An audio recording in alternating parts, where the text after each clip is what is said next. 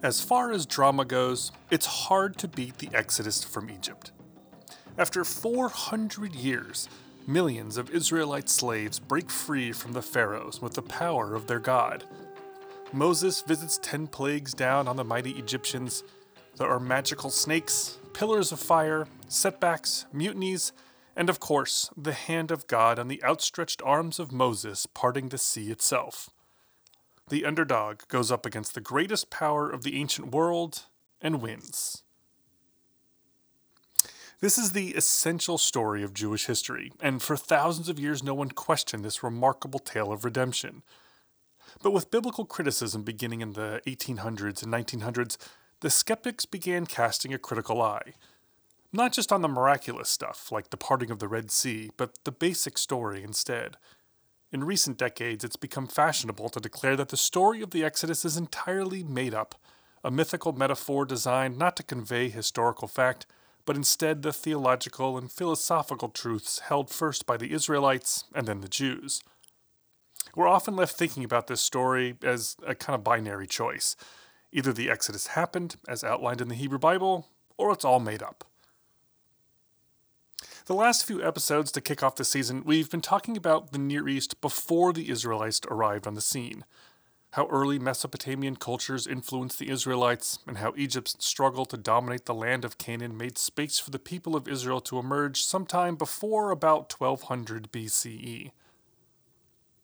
And now we turn to the Israelites themselves who they were and where they came from. From the Exodus to the conquest of Canaan and the emergence of the Israelite God, for the next several episodes, we're doing a deep dive into the ancestors of the Jewish people. Starting with today. Did the famous exodus from Egypt ever really happen? I'm your host, Jason Harris, and welcome back to Jew Oughta Know.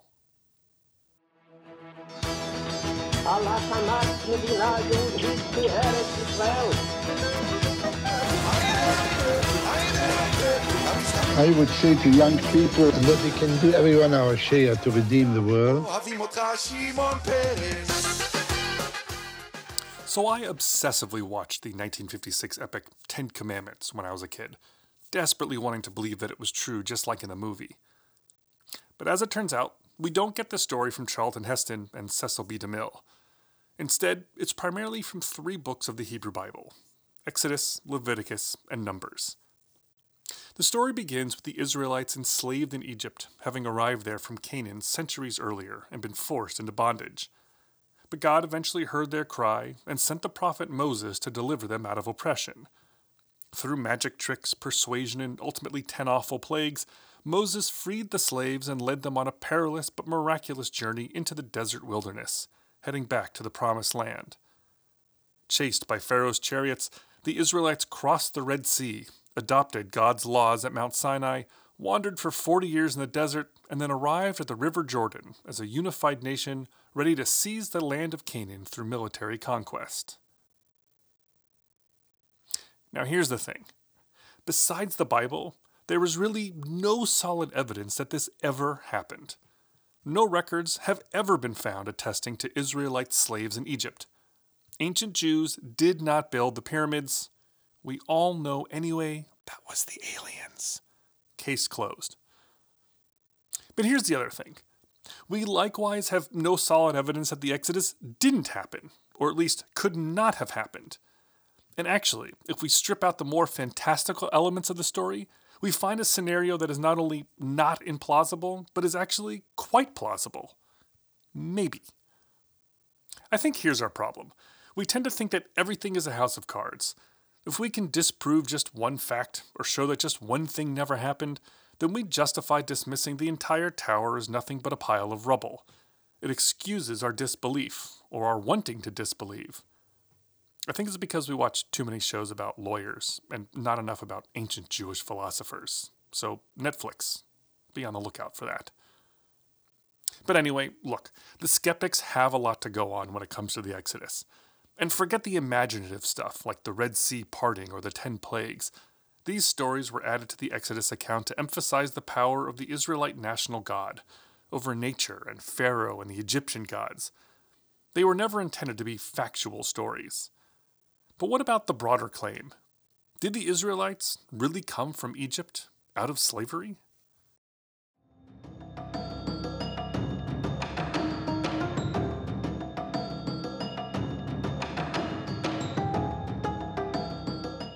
Even when we discard the miraculous wonders, it's not hard to cast doubts on the premise of the story. According to the Hebrew Bible, 600,000 Israelite men left with Moses. When you add them up with their wives, children, and of course their golden retrievers, you're looking at upwards of 2 million Israelites bolting Egypt at the exact same time. Yet neither the Egyptians nor anyone else recorded a revolt by millions of slaves who then migrated to Canaan. It's hard to imagine that millions of people spent 40 years wandering in the Sinai desert without leaving a trace for archaeologists. And the Israelites themselves didn't drop too many clues in their account. The Hebrew Bible never mentions the Pharaoh who enslaved them, nor the one whom Moses led the rebellion against. That deprives us of being able to triangulate an exact time frame for the Exodus. And finally, archaeologists have found almost nothing of Egyptian material within Israelite culture. If I lived somewhere for hundreds of years and then moved someplace else, wouldn't I have with me in my new place the tools, clothes, pottery, and even the styles and architecture of my original home? Apparently, the Israelites didn't. Now, there are plenty of counter arguments to all these points.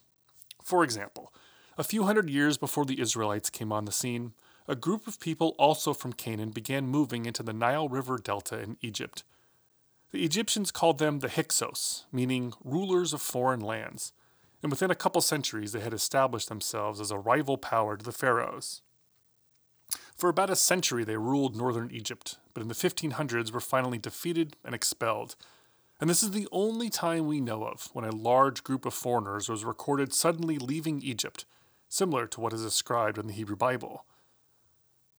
The history is too fuzzy to make a direct connection between the Hyksos and the Israelites, but because their stories are so similar, some scholars theorize that the Israelite account of their exodus was taken in part by a preserved memory of what happened to the Hyksos. Since both peoples were from Canaan, it makes sense that the Israelites would have been aware of the Hyksos story. But who knows? So it seems we're trapped in between the absolute believers and the absolute disbelievers. But what if there was another way to think about this? And it turns out that if we change just two details about this story, we open up an entirely new way of thinking about whether the Exodus ever really happened. In fact, we can argue that it did. The argument is this Instead of two million Israelite slaves escaping from Egypt, it was only like a handful of people. And here's the kicker these former slaves weren't even Israelites to begin with.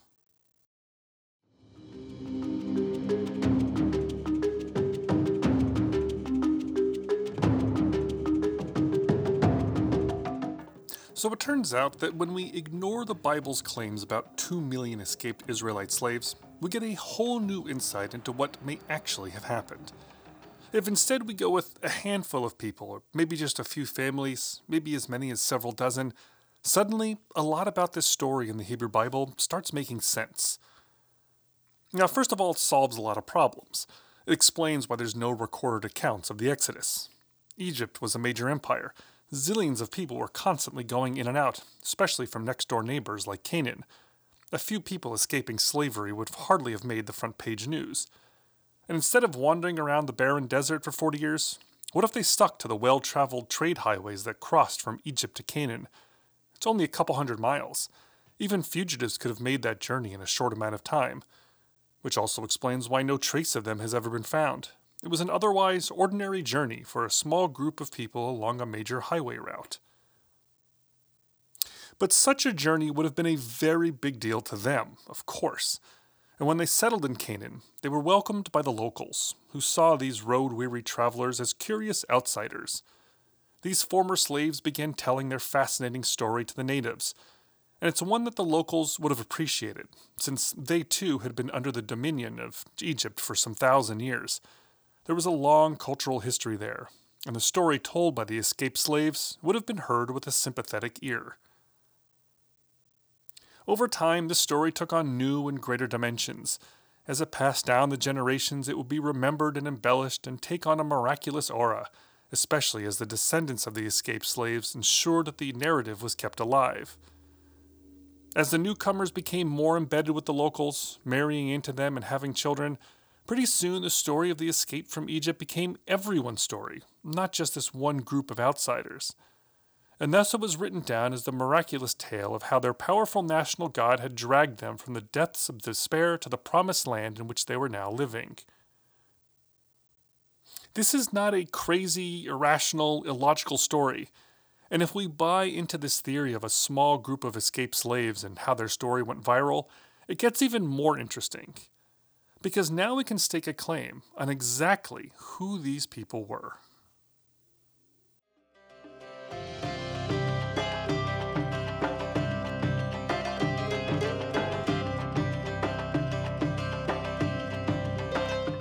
By the way, if you're wondering where I'm getting all this from, well, it's from a whole bunch of different sources. But if you're looking for an excellent book that pulls it all together, I very highly recommend Richard Elliott Friedman's book called simply The Exodus, written a few years ago. He goes into much greater detail than I do, of course, and he's also highly readable and concise, an incredible scholar. It's just a fascinating read, and I draw a lot of stuff from him. Richard Elliott Friedman, The Exodus. Okay, let me jump ahead for a second to drop a spoiler on next week's episode. We're discussing the origins of the Israelites, and next episode we're going to have two big takeaways. One, that the Israelites are native to the land of Canaan. That is, they didn't come from somewhere else, like Egypt. And two, that the Israelites are made up of several groups of people who came together for various reasons and eventually assumed the single national Israelite identity. In taking this account of a few people making the exodus from Egypt, rather than all of the Israelites as stated in the Bible, we can theorize that they were one of the several groups of people who merged to form the Israelites. And in fact, when they arrived in Canaan, the Israelites were already there. These former slaves simply fell in with the Israelites and over time became one of them. In the biblical account, the Israelites even have a name for this group. They call them the Levites. Now, if you're Jewish or you know your Hebrew Bible, you might be familiar with this term, and if not, no worries, we'll be talking about them a bunch. In the Bible, the Levites are one of the Israelite tribes, but they are specifically a tribe of priests. Unlike any of the other tribes, they don't have their own territory, they just have their priestly duties throughout the land of Israel. And there are some other unusual things about them. For instance, eight Israelites in the Bible have Egyptian names, most famously Moses and all of the people that have Egyptian names are Levites. The Levites also recorded in the Bible excruciating details about the tabernacle. The tabernacle is the large tent that houses the Ark of the Covenant, the golden box containing the Ten Commandments that is the throne for God's presence here on earth. It's essentially a mobile sanctuary or temple that the Israelites carry with them around the desert.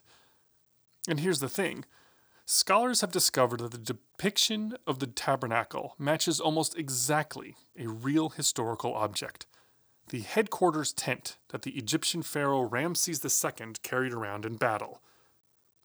In other words, the Levites who wrote about the tabernacle in the Bible knew this very particular bit of Egyptian military architecture that was associated with this one specific pharaoh. And there's plenty more. The Hebrew Bible writes extensively about the need to care for the stranger and the acceptance of the alien, more than 50 times. It's the standout concept behind the social justice imperative of modern Judaism. And every single one of those times is written by Levite writers. In fact, the Levites are the only ones, not just in the Hebrew Bible, but in the entire ancient Near East, who write about such concern for aliens. And to add to it, several scholars have translated the word Levi as meaning a kind of resident alien, as a name for someone living in our midst but who comes from somewhere else. We don't know whether they had that name in Egypt and brought it with them to Canaan, or whether they acquired it when they settled amongst the Israelites. And by the way, the writers of the Bible who weren't Levites hardly ever write about the Exodus or Moses. It's really something that only the Levites are concerned about. Now, there's a whole lot more to this, and again, I point you to Richard Elliott Friedman's book. I also realize this is opening up all kinds of questions about who wrote the Bible, when, and why, and we're going to get to all that more towards the end of this season. For now, we're still just in the beginning stage of trying to figure out who exactly were the Israelites and where did they come from. So now, let's put it all together and see where we land.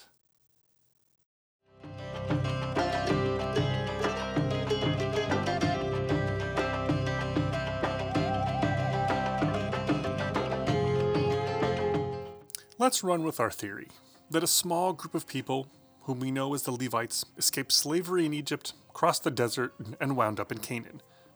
This explains why they all have Egyptian names that were preserved in the biblical account. It explains why they are so obsessed with this journey they took. It explains why their writings preserve so much Egyptian knowledge and folklore, like Pharaoh's battle tent. It explains why they wrote with such passion about caring for the stranger, because they themselves were resident aliens and it explains why they don't have any territory to their name. Because when the Levites arrived in Canaan, the Israelites were already there. The tribes were already established. Everyone already had their own territory. Rather than any of the tribes having to give up territory for the newcomers, they just assigned them a task that didn't require having any land, plus a little compensation. Each tribe gave the Levites 10% of their harvest. And in addition to their priestly duties, they were also teachers which further explains how they were able to cement this story in the public imagination.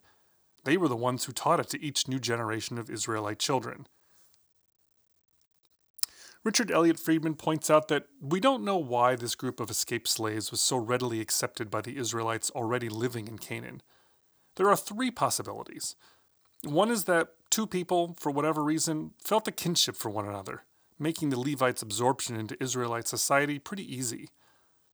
Another is that perhaps the Levites had in their own past also come from Canaan, so this was a reuniting of long lost cousins. Or third, perhaps the Levites recognized the Israelites as the strongest power in Canaan and so simply allied themselves to them.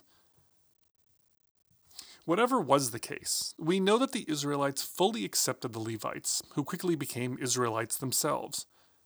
When the Israelites later recounted their historical narrative in the form of the Hebrew Bible, they fully included the Levites in their exodus from Egypt as an essential part of the Israelite story. By then, though, the Israelites wanted to write all of themselves into the Exodus, not just the Levites, so they inflated the numbers to declare that 600,000 men listed in the biblical account. That's how we got that huge number that confounded scholars and seemed to defy a reasonable explanation. We also can't know exactly when the Levites would have fled Egypt, Remember, our first mention of Israel comes from the military account of the pharaoh Merneptah in the year 1208 BCE. But because the Levites were a separate group and weren't even called Levites until given that name by the Israelites, we can't know whether their exodus took place before 1208 or after. But we can claim with some elegance that an exodus of people did take place, that they made their way to the promised land, that they settled with and eventually became Israelites and that whether or not the Red Sea ever truly was parted, that the foundational story of Judaism was very much a real event.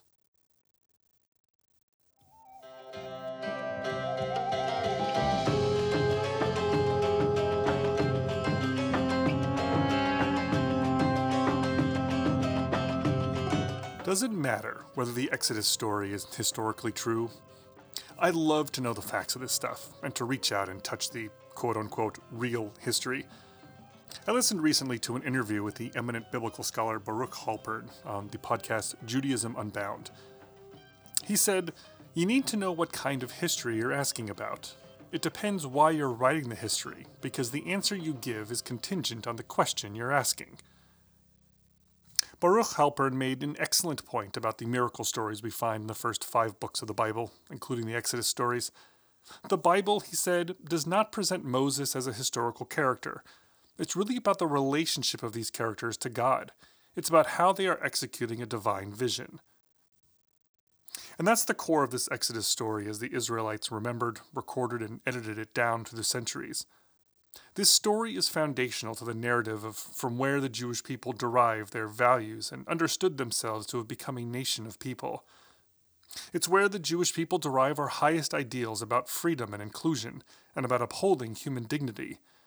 And it starts the road towards the ethical monotheism that we have today, in which a standard of morality applies to everyone equally in the administration of justice, which is so essential to a functioning human society. It doesn't matter if the story is entirely true, or just parts of it, or even none of it, because we accept it as true, and hopefully act accordingly. Now, if the Exodus was real the way we're telling it here, in which just a small group of people fled Egypt, that also helps us to understand another huge problem in the biblical account. Following their trek across the desert, the Bible has the Israelites standing at the edge of the river Jordan, poised to enter the promised land, the land of Canaan. There, says the Bible, the Israelites waged a vast, violent, and ruthless military campaign against the native Canaanites to seize all the territory promised to Israel by God. And that, says the Bible, is how the Israelites ended up in Canaan, what is today Israel, the West Bank, and parts of Jordan, Syria, and Lebanon. But if it was just a few Levites who fled Egypt, then this story can't possibly be true, for they were no great and huge army capable of wiping out the Canaanites. And indeed, the archaeological record finds little evidence of an Israelite military campaign laying waste to Canaan in the 1200s BCE. Instead, it looks more like the Israelites were native to Canaan and simply gentrified the Canaanites out over several generations. So once again, we ask who are the Israelites and where do they come from? One group came from Egypt as former slaves, but all the rest? That's next time. As always, my website is JewOughtaKnow.com and my email is JewOughtaKnowPodcast at gmail.com. Thanks for listening, everyone. Lehitraot. See you later.